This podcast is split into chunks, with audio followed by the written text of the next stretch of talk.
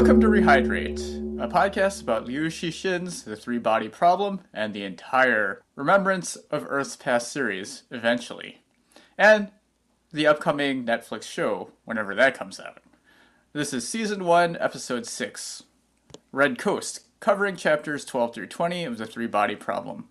We're reading the entire series together in episode sized chunks, in preparation for the upcoming TV series, and we're currently reading The Three Body Problem. Each host has a different level of experience with the series. Jim, I have read the first novel, The Three Body Problem. Hi, I'm Dan. I've read the series multiple times. Hi, I'm Tim. I've only read up to the uh, current episode's chapters.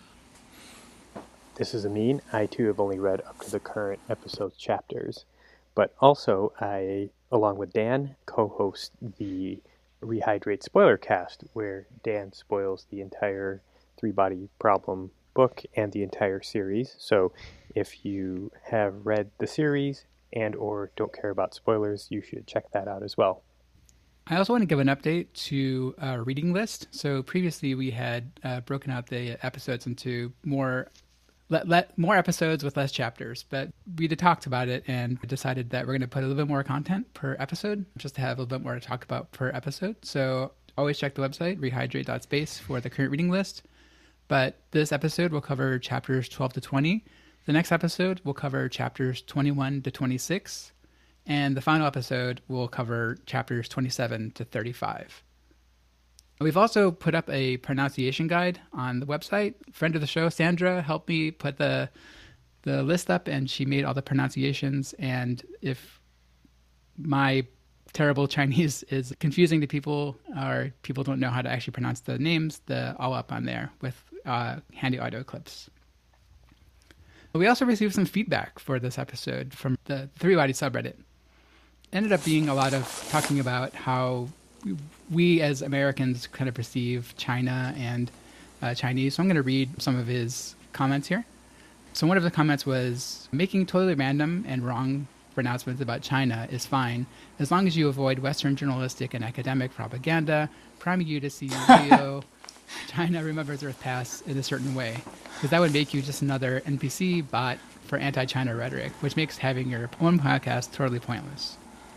So, I will say that I, I have been very conscious of not having an anti-China bias, but I am an American and a product of American media and consume that mostly.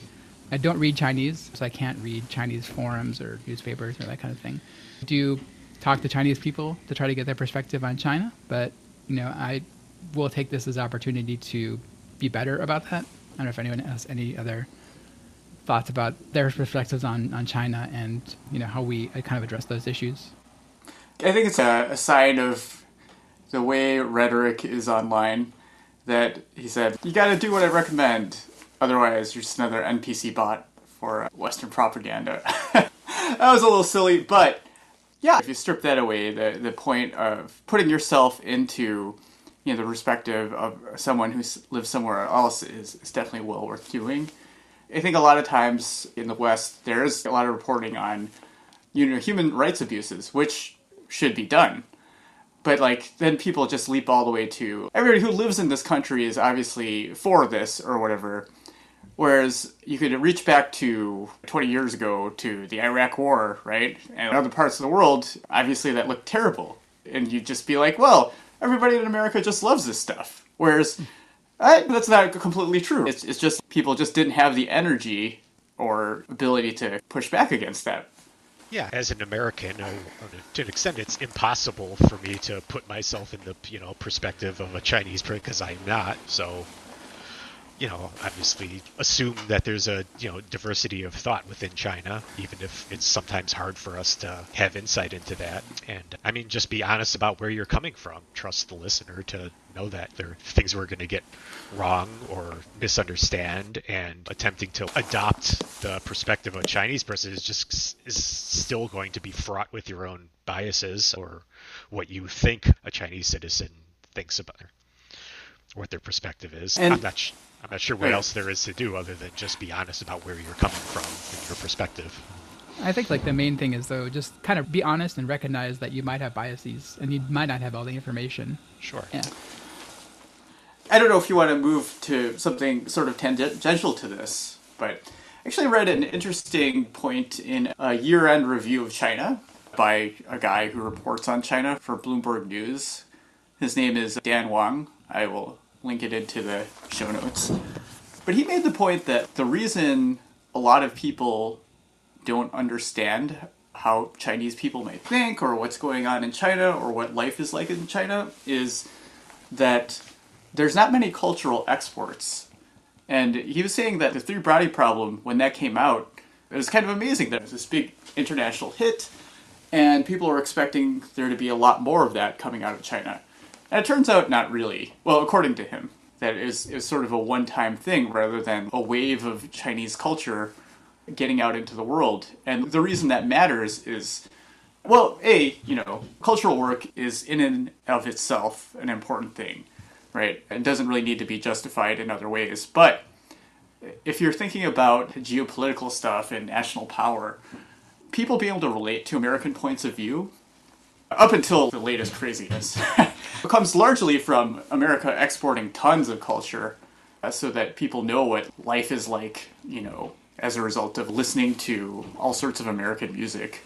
Yeah, it'd be good to get more, even more media from not only China but other countries, so we can appreciate the different cultures as well, and not just be so America centric about about like our consumption of, of media. I think a lot of people glorify America because of the the way America is portrayed in a lot of media. Maybe it's like I, I, I don't know, like that, Mm-hmm. Well, it's that's that- the impression I get anyway. it's not and, and it's not necessarily that it's glorified that but it's it's understood right so Yeah. if somebody listens to nwa or something like that and you know they live in afghanistan or something right that's obviously very critical of america but they do feel a connection like they understand oh this is how i live this is what happens to me this is police officers just bothering ice cube all the time stuff like that I think there's also the benefit there of that a group like NWA is allowed to exist and like talk about you know the police and, and that kind of stuff. Yeah, that's that's a very good point. Yeah, and I think I think Dan Wang in his thing was saying the same thing. It's like, well, if you can't get uh, a lot of things out, you you can't export a lot of culture. And there's I actually watched a biography, you know, a documentary about his name was Jia, like I probably Fen Yang or Jia Zhenqi. Have you heard of him? He's like a Chinese indie filmmaker and he's he's gotten very popular via bootleg DVDs because a lot of his stuff cannot be released in theaters in China. Well, anyway, he's gotten like kind of international fame, but he'd probably be a lot more famous if he could just release stuff without having to go through Chinese censors. obviously America and American culture projects itself onto the rest of the world, but I mean, I guess too, as we discussed with you know NWA, where I, I guess there is at least a diversity of culture that we export, you know, rah rah, John Wayne westerns and like America centric stuff and all that, but gangster rap or things that are you know critical of America are exported as well. So at least there's a diversity amongst the culture that we export. I don't know if those things aren't coming out of China or if what is coming out is being you know very selective and cherry picking as to what is coming out of China. Hong Kong action movies and a lot of stuff from Hong Kong, but that's obviously a very specific portion of China that wasn't even technically part of China until 20, 25 years ago. Yeah, I mean it's also part part of the Americans' fault too, right? Because Americans are pretty lazy in their media consumption, and if it's only subtitled or it doesn't fit their frame of reference, they might not want to watch it. They'll want to watch the latest Transformers movies or whatever. Right? Perhaps, Uh, but are- are we any more than other countries, or is it really just the, the sort of imbalance of culture that is projected out from us versus what we actually get? I think Americans are definitely lazier than, than other countries as far as media consumption. I feel like most countries' citizens would be w- more willing to watch foreign films or look at foreign media, uh, you know, deal with subtitles, that kind of thing. I think the the actual problem is closer to the source, though. It's the production of art in China that is is a bit stymied. Like for example, Jia Zhenke, I believe his name is. Even though I watched him pronounce his name several times in that movie, I don't remember it. But his stuff cannot be released in theaters in China for the most part. Not even the Chinese could get that, and they basically sell bootleg DVDs of his stuff. And that's how, how that got out. Some of it is, of course, America is lazy about seeking out and getting stuff from other countries. But, like, forget America. If you take America out of the equation and you take the average, I don't know, European country or other Asian country, I don't think there's that much to get because so many people who would otherwise produce this work don't really want to do it because they have to fight so many barriers. Like, if, if you work on an entire film like uh, Jia Zhangke has, and the censors just are like, well, this is two years of work, but this is a little bit too whatever, so, you know, no. You're gonna have to sell your stuff secretly. I, I think a lot of people are, aren't even gonna start, right? Like that's that's just and, and whatever. I mean, like like we could always say maybe people don't care about that there, but one consequences of that is you just get a lot less a lot less information that you could relate to about how people are living in China, and that's why maybe people make up ridiculous ideas about the Chinese being like these robots or not having the same values and things like that.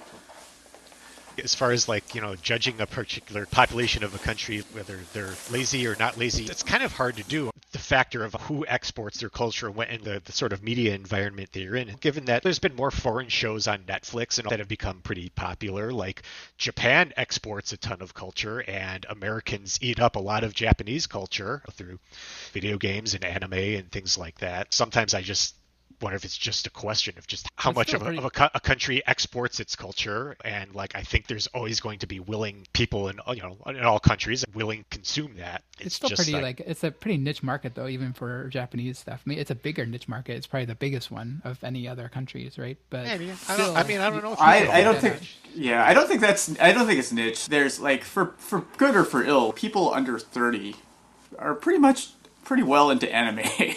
like you go to I- a Barnes and Noble, like there's whole sections of manga, and like if you if you export it, we will consume it. this isn't what I consider a great cultural work, but the top artist is like in terms of amount of streams and sales is BTS right in the United States. Well, uh, in in periods in which they release something new, right? They're a Korean boy band that, that has seven guys assembled from Actually, what's what's interesting about this is it's sort of a counterexample to my thing. China could put together something like that, right? Because I, I don't think BTS is very critical of anything. Uh, Okay. Another interesting point that, that the Reddit user brought up was about the Cultural Revolution and something that I've always talked about too. And we, we talked about, I think, on the, the first episode. So his comment was uh, think for yourself. If China would not admit to the Cultural Revolution, then why would China reform itself? Uh, and yet, and how did Ye become a pro- prominent university professor? Then, conveniently not reported fact is that the Chinese government apologized, rep- made reparations, and revised their policies to for the Cultural Revolution you can be you can quibble with the amount of money or the monetary compensation and the extent of the reforms, but obviously mistakes and corrections were made. So I also talked to to, to Sandra about this as well, the Chinese friend of the show, and she admits that like it, it, is weird that China pretty openly admits to the mistakes and kind of goes and talks about the Cultural Revolution in, in the context that it was something that they should not do again, where they don't talk about other things that they've done, such as like Tiananmen Square and that kind of thing. And it's just kind of accepted in China. I I don't know. I, I think that the subtext is interesting, like why they admit it. And, you know, that part of the book to me was also, I, I think everyone t- yeah, thought about it as like, wow, they, they really talk about this as a really bad thing. But it seems to be kind of just an accepted thing in China that that was a bad part of history.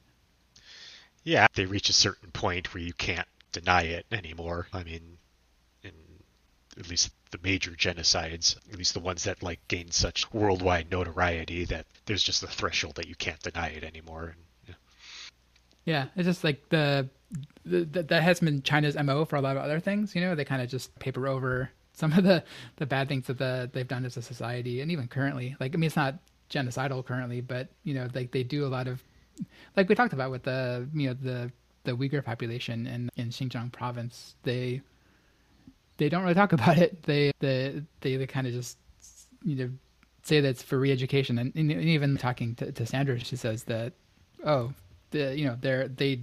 It, it's for the better of them, right? Like that person has been in the U.S. for, for quite a while, and the Liu-Cixin said the same thing. You know, meanwhile we are, we are getting much much different reports here, so I don't know. I don't know what my point is, but it's right. it was an interesting perspective on the Cultural Revolution, and I think for me to kind of uh, understand that it's it's you know it's accepted as a as a bad thing in in the in Chinese history by the Chinese, yeah. and they're trying to make reparations for it. From the last episode, I've, I've seen a bunch of the same commenter who who gave our comments like is very active on the the subreddit for a three body problem, and he actually posted a bunch of different concept art and posted uh, information about the, the movies that China's making. It seems like they're really trying to make a whole three body universe and trying to really expand the media around that. Like Tim was talking about, they started making a live action movie for the first one. They made like a behind the scenes trailer. Uh, it was not like actually not like a real trailer for the movie, but just like a behind the scenes thing that's only in Chinese. But you can kind of see uh, some interesting stuff. Looking at the trailer, I was seeing like you know Wang Miao with a bunch of pictures around him in like a developing room probably uh, Yuanjie at Red Cliff Space, and then other stuff that happens later in the book is also in there. But yeah, it looks really good. There was, you know, I, I mentioned before there was another movie that kind of got stuck in development and, and never was finished. That also looked good, but this one, you know, seems like it have a better chance of hopefully getting made. There's also some animated stories coming out for it. There's another one that he posted around the Dark Forest. They call it Three Body, but it's actually, if you look at the story, it's all for the, the Dark Forest, the second book of the trilogy. So if you don't want to spoil it on it, don't look at it. But the animation looks good. The voice work is I need some work. I don't know if it's like a fan made translation, but the the artwork looked good anyway. Yeah, I, I think this sort of strategy is a, a very popular kind of thing to do. Like, oh, we have a thing that people like. Let's make it into a universe. Yeah. I'm just gonna say I'm not with that. I don't want to go on it like. Yeah, I mean, I don't know how much they're gonna do uh, outside the scope of the books. There is a fourth book that's not really it's mostly fan fiction that's called um show what is it called? It's called uh, redemption of time. And it, it, was published but it's not by liu cixin not part of canon. But some people seem to like it. I haven't read it but yeah I, I guess like it's like the star wars expanded universe stuff right? Like that's making its way into other star wars media so maybe they're trying to do the same for this universe as well I just wonder how the rights for these kinds of things works because Netflix is obviously going to release their show globally, and I assume, I mean, just by looking at it, this seems to have high production values. So I assume that the Chinese movie slash series is going to be released globally as well. So I just wonder how the timing and the rights of all that are going to work. Like, will will we ever get to see the Chinese version in the U.S. because because Netflix bought the rights here, or how will we have to find alternate ways to, to see it? I think it probably depends on the popularity of the show, right? Like we mentioned before, like Americans are going to go seek out foreign media that's difficult to, to watch or, or whatever. Chinese people in America might do it, but I think by and large, like Americans aren't going to do it. But if the show becomes success, really successful, and the people are really into it, not like Game of Thrones, then they're going to be searching for, for more material and more adaptation. So that they might also put that in Netflix or something. Like they're going to want to get that into more hands. So I don't know. I, I, I think it all depends on the success of the the TV show here. So, speaking of the Netflix show, recently the producer in China of Netflix's Three Body Problem was poisoned. Netflix and the Game of Thrones creators, David Benioff and D.B. Weiss, they had partnered with Yoozoo Group on the high profile plan to adapt the books into a TV series. But Yoozoo's chairman Lin Qi has passed away after an alleged poisoning. The suspect is Yu, and he's only been identified by his surname and age. But apparently, he's a senior executive in Yoozoo's film and television division, and they're reporting that there was some dispute amongst the company's executive ranks, and Lin was poisoned via a cup of tea. It's definitely interesting. Like the internal studio politics. I haven't heard of any other executives getting murdered based off of different ideas, but yeah, it sounds like, like something that might have happened in the book.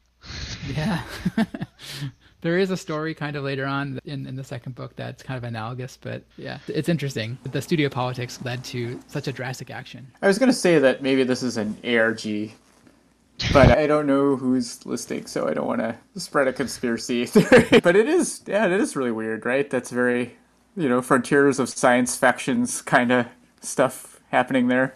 Uh, do, you guys, Do we actually know anything about it other than that? Like why? What would the the dispute was or anything? looking at articles from it, it seemed really just a difference of opinions on how to kind of continue, you know, or to expand that, that three body universe. And maybe the the suspect felt slighted or whatever, and thought the only way to get around it was to murder this guy. A lot of investment in making three body problem a thing on multiple fronts. Yeah, I mean, it's you know it's one of the biggest cultural exports you know, Yeah. that that China has, is made to the U.S. Like not meant. I don't. I can't think of any other Netflix Chinese media that's been adapted into a big Netflix series, especially by you know Benioff and Weiss, who are big name producers who produce like one of the biggest TV shows. So presumably it's for a lot of money. So maybe the feelings are running super high. There's a bunch of money on the line. Like maybe this guy like thought he lost a lot of money based off of his ideas not being picked up or whatever. But yeah. Today we're going to talk about chapters 12 to 20 of the three body problem. So Ye Wenjie tells her story the, of her time at Red Coast Base. She serves under a cover story working for the transmission and monitoring departments. Only after she gains the trust of Commissar Lei does she get told the true purpose of the base, the search for extraterrestrial intelligence. However, Ye laments that no contact was ever made or received, and that the base would eventually run out of funds and be closed. Also during her time, she married Yang Weining, and together they had a daughter, Yang Dong. However, an accident at the base killed both Yang and Lei. In Three Body, Wang tries to convince European scholars such as Galileo and Aristotle that the world actually has three suns, only to be not believed before seeing a trisolar day destroy civilization once more. Afterwards, he's called into the office of Da Shi, where he meets Wei Cheng, Shen Yufei's husband. Wei, a naturally gifted but lazy mathematician, tells the story of how he met Shen at a Buddhist temple and leaves to join her when he is offered unlimited resources to try to solve a problem that has vexed mathematicians the three body problem. Wei reports that he recently has been threatened both by phone to stop his research and by Shen herself to continue his research. When he accompanies Da Shi and Wang Miao to his house, he finds that Shen has been murdered. Pan Han is the primary suspect since Wei had heard them arguing about the arrival of a lord earlier, but he is nowhere to be found. Wei then asks Wang to take his solution to the three body problem and publish it. Wang again enters Three Body and sees another failed experiment, this time one that included millions of soldiers forming a human computer to run calculations to predict stable and chaotic eras. After civilization is once again destroyed, Wang is invited to a meetup of other players. At the meetup, Wang finds that the organizer is Pan Han, who tells the assembled players that the world of three bodies is actually a real place called Trisolaris. The point of the game and the meetup is to find people sympathetic to the cause of the Trisolarians coming to Earth to conquer the human race. Wang plays along to find out more. Wang sees that even more catastrophic events have happened to Trisolaris in the three body game. The planet is split into two, and it's theorized that they will fall into the sun. The only way for the civilization to live on is for them to leave. The Trisolarians develop interstellar ships that can travel one tenth the speed of light. Wang is able to watch the fleet as they take off for the nearest star, four light years away, the same distance as Earth. All right. Nicely done. That took a whole day. Re- wow. I, I forget. Does it say at the end of the chapter that the nearest star is the, our sun? That's four year light years away. So, so I read this multiple times as well because I was also a little bit confused about if the Earth is really a destination or or not.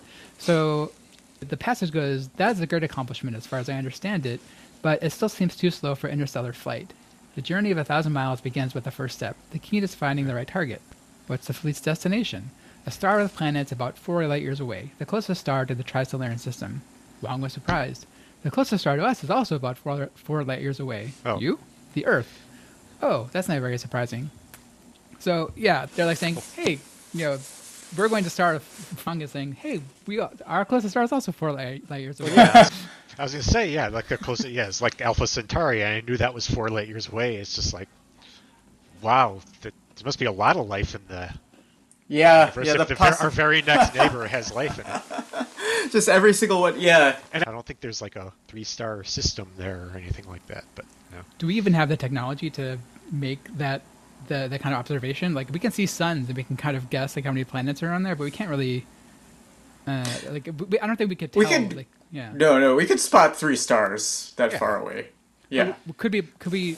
We could spot three stars, but could we determine if there is a planet that is revolving around the three of them? You know, I don't we know. found, if we So we, that's- found lots of exoplanets now. I mean, in the past 10 years or so, yeah, I mean, that's been the big story in astronomy But is finding we- we- exoplanets. Yeah, go ahead.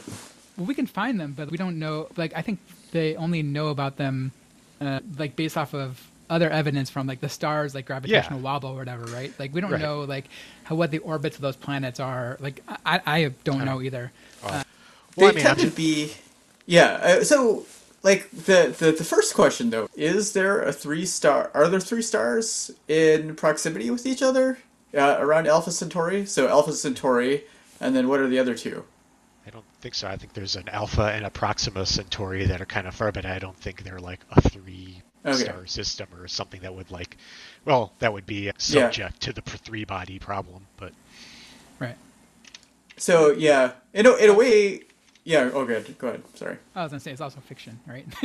Yeah yeah I, yeah this is this is yeah this is the one thing we have to accept like this the, our dearest neighbor now has is oh, in it like is a three triple. star- Oh, you know what? It is a triple star system. Just Oh. Google it. Just yeah, it's a triple. there you yeah. go Because Oh. have three stars: Alpha Centauri, Centauri B, and uh, That's that's really convenient.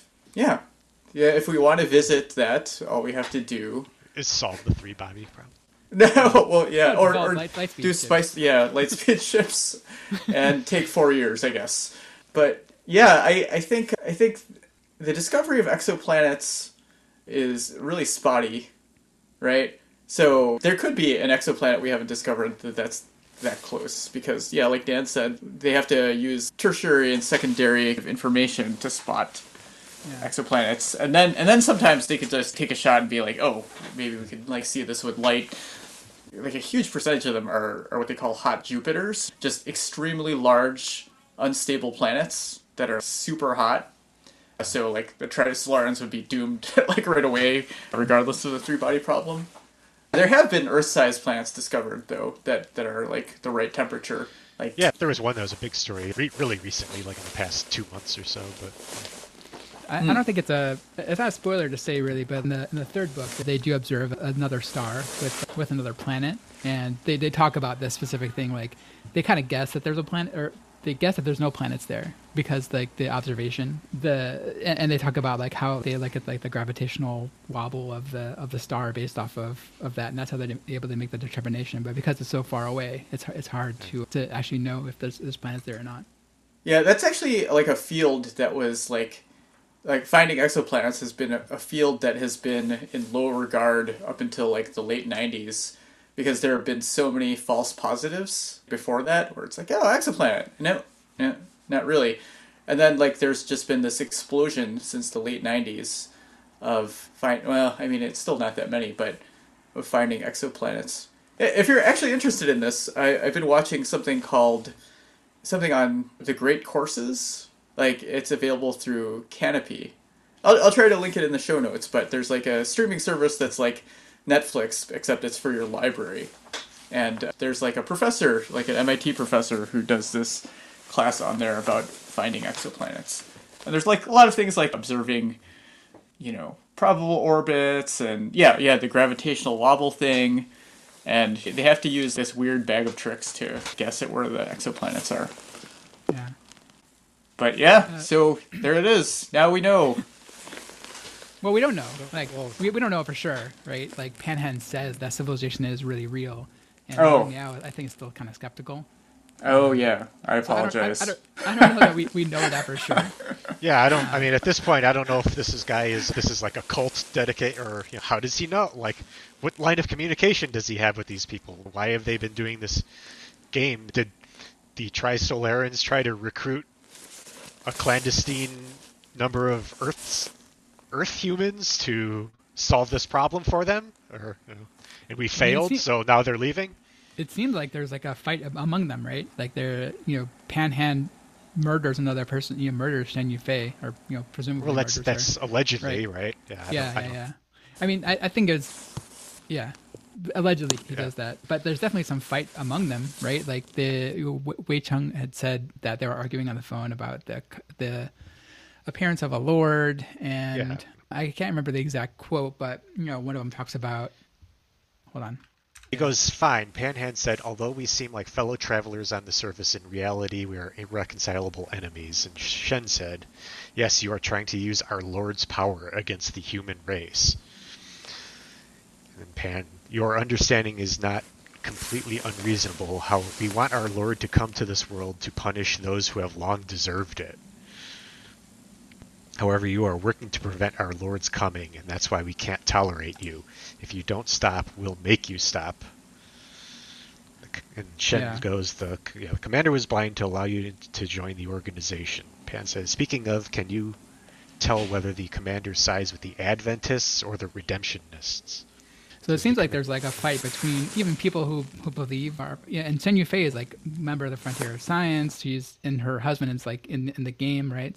So I think they're all connected, but there's definitely some fight among them, which I think is, is pretty interesting. How this connects to the initial like Red Coast search for ex- ex- extraterrestrial life, but yes, it from my perspective now, it seems like this, you know, frontiers of science has some sort of line of communication with an alien race, and obviously there's a faction within them. It still begs the question as to like what the, like, what the purpose of the three body problem program, you know, or, or game was, and why were we attempting to solve this problem for them? I, Yeah, I mean, to me, it seems like based off of the meetup that it's really more like the game is kind of a, secondary thing. It's really just a means to find people Yeah. who, who are sympathetic to the, the cause of Trisolarans coming here. And so when they actually had the meetup, like the two guys who kind of weren't in agreement with everybody else, they kicked them out and said, you can't come back to the game, right? right. So I think it's really just like a mechanism to weed out the people who will be sympathetic to to the Trisolarans coming here and conquering Earth. And they said that's what, the what Panhan says. So yeah, it's all a recruitment. It's, it was a recruitment tool up to this point to this Right. And I think like group or cult or whatever. and, and I think it's also not only like the, the sympathies to do it, but also the technical acumen to do it as well. Like the three body problem was sort of a means to an end to solve to, to kind of like a, an intelligence test, right? Of people who who both know enough about science and then also are sympathetic to the cause to to let the Trisolarans come here and conquer Earth, or you know, as, as far as th- they say. Yeah. And and then was the game also not only to build sympathy, but wasn't it also a little bit of propaganda as well to just make people aware and put the Trisolarans in a good light rather than just Yeah, it seems that way because yeah, they make the analogy to the Aztecs and in, in, in Spanish conquest, and uh, you know, it sounds like it's uh, like It's the uh, cultural export thing we were talking Yeah. about earlier. they, they got it right. yeah, it's like trying to find. It seems like trying to find people who think the human race is so awful that we should allow them to be subjugated by this alien race. Right, right. Yeah, and they, and they in the one of the things that I caught on on this reread um, that I didn't catch on the first one. I mean, I kind of knew about it, but anyway, it became more clear about the differences between why the figure started changing. So, like in the first couple times, like he logged on, uh, Wang Miao logs on to the game. Uh, he has a Chinese surname uh, called Hairen, which is like I forgot. It's, it's the high, high like sea, like per, person, like person of the sea, right? But then, like later on, and I think the third time he goes on, he changes his name. And, and I'm sorry. So when he logs on with that, he's like met with like Chinese historical figures, you know, King Joe and Mozi and all those people. But then as soon as he changes his name to Copernicus, which is a European philosopher and scientist, all the figures around it become more more European. So the game is kind of adapting to where the person is coming from and changing their frame of reference. So you might not be Yeah, seeing what's happening on there's- Trisolaris, but it's like within it's so people can kind of grasp the concepts. I think uh, that's what that's that's what I got out of it anyway. Well, why wouldn't they just use the IP address? Yeah, that, that was also a weird part where they talk about like, MAC, MAC address and that kind of Yeah. thing. You know? like, like, how would this guy know about like- MAC addresses? Well, I think their comeback to that was we've scanned your face, or whatever. yeah, the, the V suit knows. Yeah, the retinal no, yeah, scan. retinal- This is why I don't use the the Apple Face thing. Anyway, go ahead. it's still not it's still not totally clear to me like who is a NPC and who's a PC in this game. I, I kind of thought about it as sort of like the the Matrix movies where like the agents take over people and those agents are the admins, right? Because the admins like talk to Wang Miao out of game, right? And say, oh, hey, you should come to this meetup. And so I think they kind of take the the place of those avatars. So like when Wang Miao was saying, oh, just you know change my username and log back on after I get burned to the stake. I got the feeling like an admin kind of took over that avatar and said, no, you can't do that. You know, we'll we'll track your retina scans. Yeah, there's obviously too many characters for it to be a pure MMORPG. Well, yeah. So I think you're right that it's just like a few cute characters. Like there's basically ringers hired to like work the room, like like in a, back in the heyday of poker, right? To like fill the table. they just send people around to create action. I think it's that sort of thing. And there was another passage at the meetup where one of the other one of the players had talked about how she had advanced to like a higher civilization. I think it's like civilization 203 or something like that. And then Wang Miao kind of realizes like all the players here are exp- experiencing different different instances of the game, right? But then at the same time, like Wang Miao meets up with a person during the, the Von Neumann uh, simulation where he makes a joke about something very specific Chinese, where he says, hearing this modern joke, Wang knew that the man before him wasn't a program but a real person, and almost certainly Chinese. So I don't know. Yeah. There's conflicting information there, but I think by and large it's a single player experience. Actually, now that now that you bring it up, I'm not entirely sure. Is is the three body problem played outside of China? I think so. I mean, because um, I mean, like obviously, no one at the local meetup is from outside of China. They they just have these all over the world. Because when they have like the they have like bigger meetings of like ah never mind yeah i guess i yeah okay i i will i will read carefully as i read the next few chapters i, I guess i always assumed that it was like a worldwide game uh, and especially yeah. because mm. they changed the perspective of the game to a more european focus when he changed his name to copernicus but maybe well, that's not true. Like maybe those guys were interested in european science right? Yeah that's i mean that was my question. I'm, I'm curious about why it's kind of like been kind of like representing these various phases of human, or at least, well, maybe not all of human, but it seems specifically European and Chinese like modes of thought, and it feels like it's throwing different like eras of philosophy and science and understanding at this problem and I'm not, not, quite sure. Is this a function of the game? Like you have to go through these phases in order to reach phases of science, or you know, like uh, is is this sort of modeling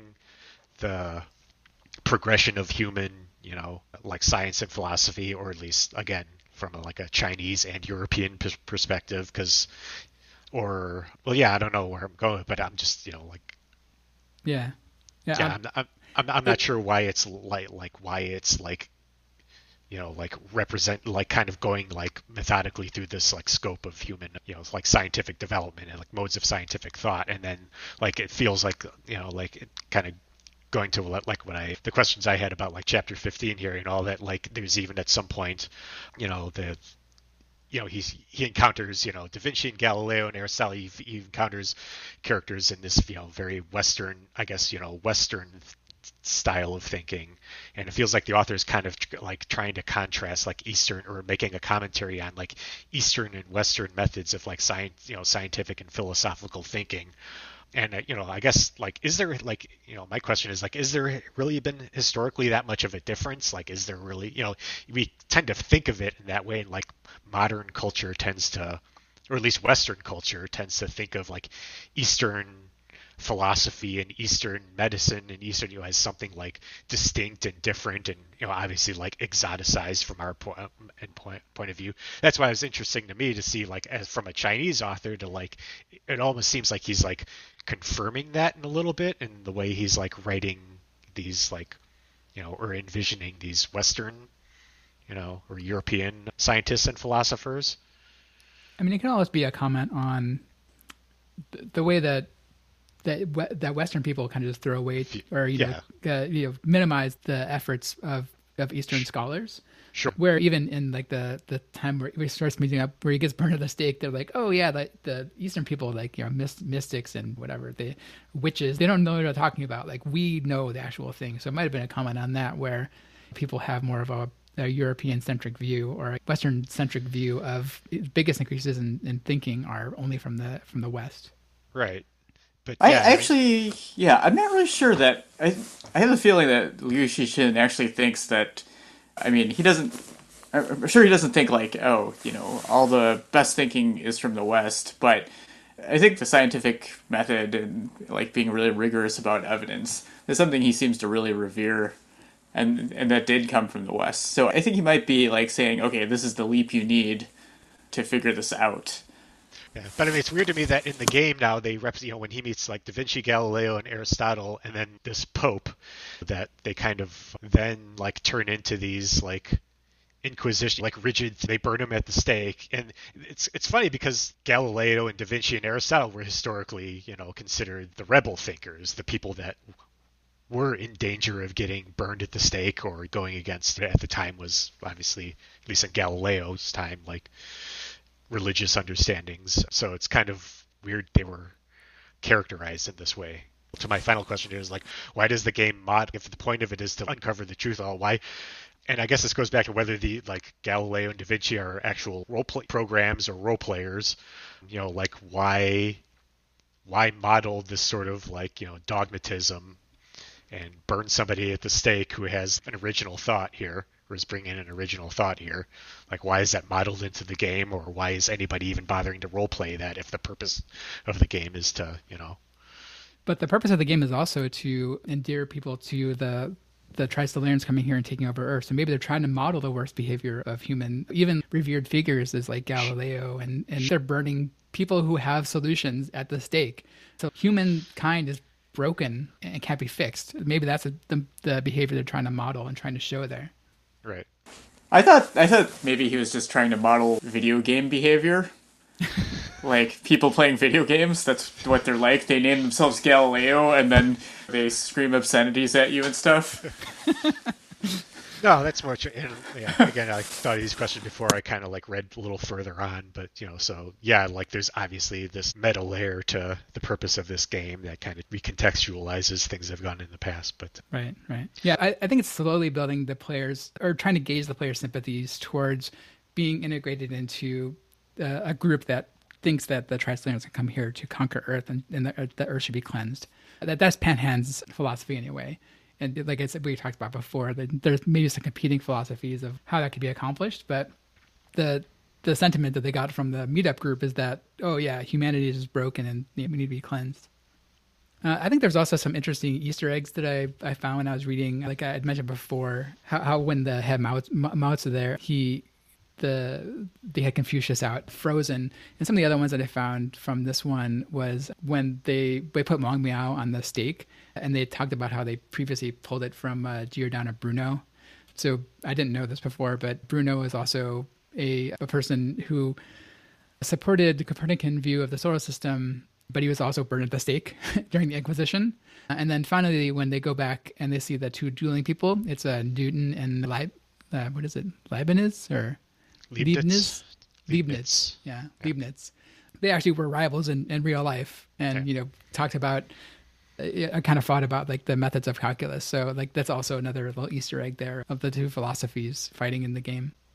Yeah. One of the the scenes that really struck me when I read the first time was the computer scene. You know, me being a the person who studies computer science and you know does, does computer stuff for a living.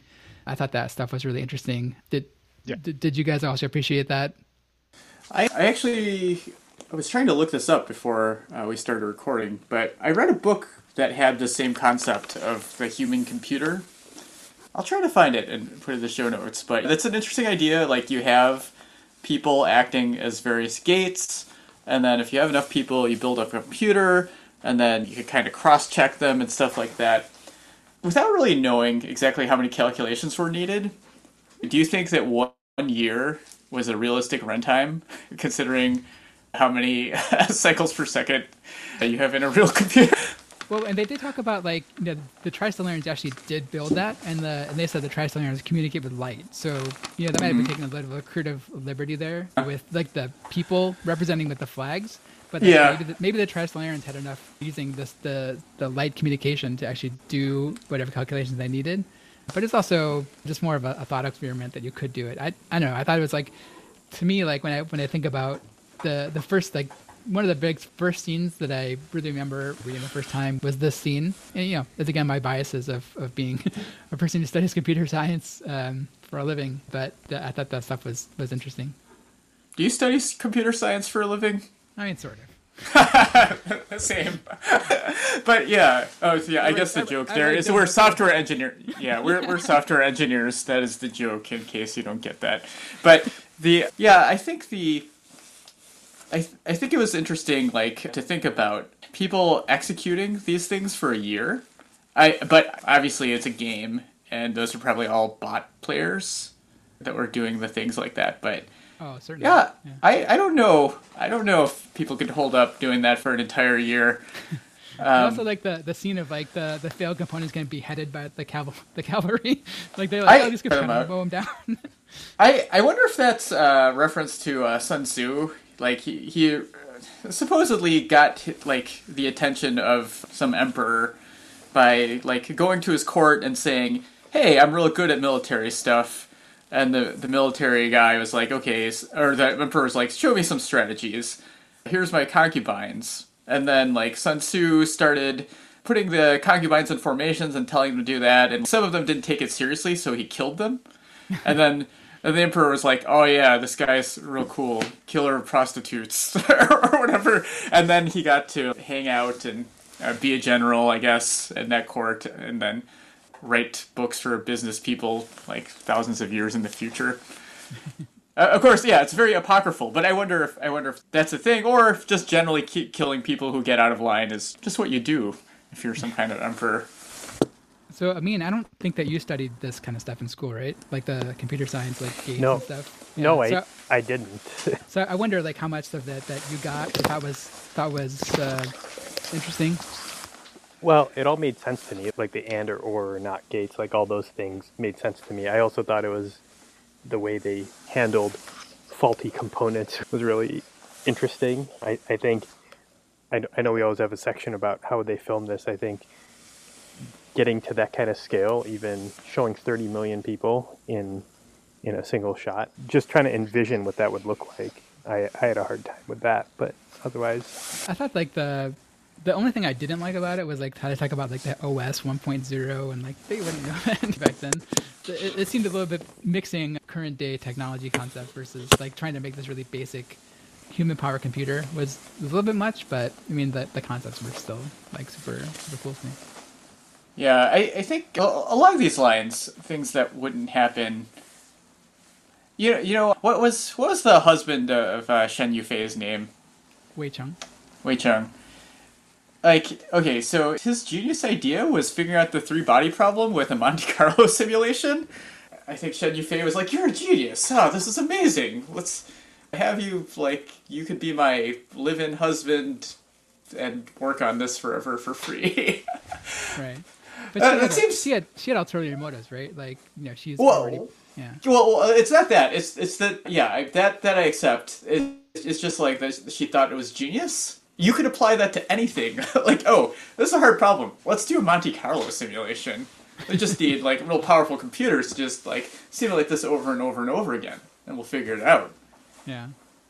I mean, in a way, it's not so stupid. Like, it's sort of like machine learning. Like, oh, well, let's just get all the data in the world and then create these really, really large models and, and figure it out. But the, the way he wrote about it was it's like, oh, he's, he's a mathematical genius. But uh, the way he's going to do it is just going to have computers run simulations at random over and over and over again.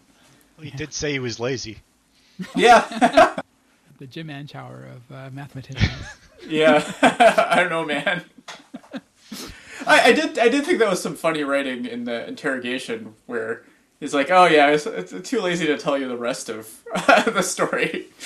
She also said this, but yeah, what did you guys think of the messages that the, Oh, the yeah. Chinese sent out from the Red Coast?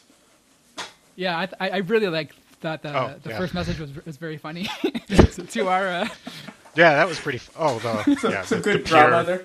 Yeah. Yeah, the pure propaganda one. and then the response be like, guys, I, I guess what I find interesting is I forget whether or not there's more explanation about these messages in the later chapters, so I'll look at that. But even the, the message that was free of drama was filled with words like civilization and country and Yeah. Well, yeah, it's still trying to. yeah, it, it's still very human, very incredibly specific, right? So yeah, it, it'd be. I forgot. I don't. I don't know if they ever mentioned these messages again, but I'd be interested to see like again. I guess since I forgot, Well, like yeah, I mean, whether or not they it- find them. Well, they just, yeah, she said that they don't find them, right? She said, like, the no messages were ever received or uh, the, the, there's no no bidirectional communication Yeah. from, from the message. So it seemed like, you know, what the same thing as like they found like the Voyager satellite. Yeah. The, the, the, they just like the, the really basic, like, here's how you would decode this message, first of all. And here's a really basic message about like the civilization of Earth and that kind of thing. They didn't even mention Voyager uh, is in, in that. In They the did. Yeah. yeah. so it's it, Yeah. it's very similar message like that, but like the Chinese were were really trying to weaponize. It seemed like, or you know, not weaponize, but like really like Get ahead of the game. Yeah, get ahead of the, the Americans and the Russians by Yeah. initiating contact with uh, them, but it's, it's never worked. Yeah, I, I have to wonder, like, what the people, uh, like Carl Sagan, who who like wrote those messages, like, did, did you did you really think that, like, these messages will be understood? But Yeah. you got to put something out there, I guess. The government Well, has you to know, do it. yeah, I mean, they, they, try. I mean, yeah, it's like, what, what are you going to do? Like, they have the plaque on the Voyager that has like, uh, Yeah. like, well, it just kind of has like the basic atomic models for like hydrogen and helium or something like that, and like a drawing of a man and a wo- human man and a woman, and some really basic. Yeah, and, and that all depends on like okay, we, we are hoping that not only is there extra extraterrestrial intelligence, that it senses things through through light waves hitting Sure. um, a nerve and stuff like that. So yeah. yeah, yeah, I, I don't know. I guess it's fu- it's futile. I mean, I guess if you have the money to do it, you might as well. But she, Right. I think she also talked about like the power of the the telescope, and also or the the the, The radio telescope. Yeah, the radio telescope. Which didn't have enough power to actually make it outside and ha- to, to actually like keep any cohesion in the message, right? So it didn't seem she like didn't seem like she had much hope of that message actually doing anything. Yeah. Well, I mean, Yeah, I- you, you, you kind of just have to hope that millennia from now it reaches somewhere. What is our earliest radio broadcast? The Hitler one or something? We've projected our presence. There's that joke about, I think, like the first broadcast that went out was uh, Oh. something involving Adolf Hitler or something like that. So, like, our.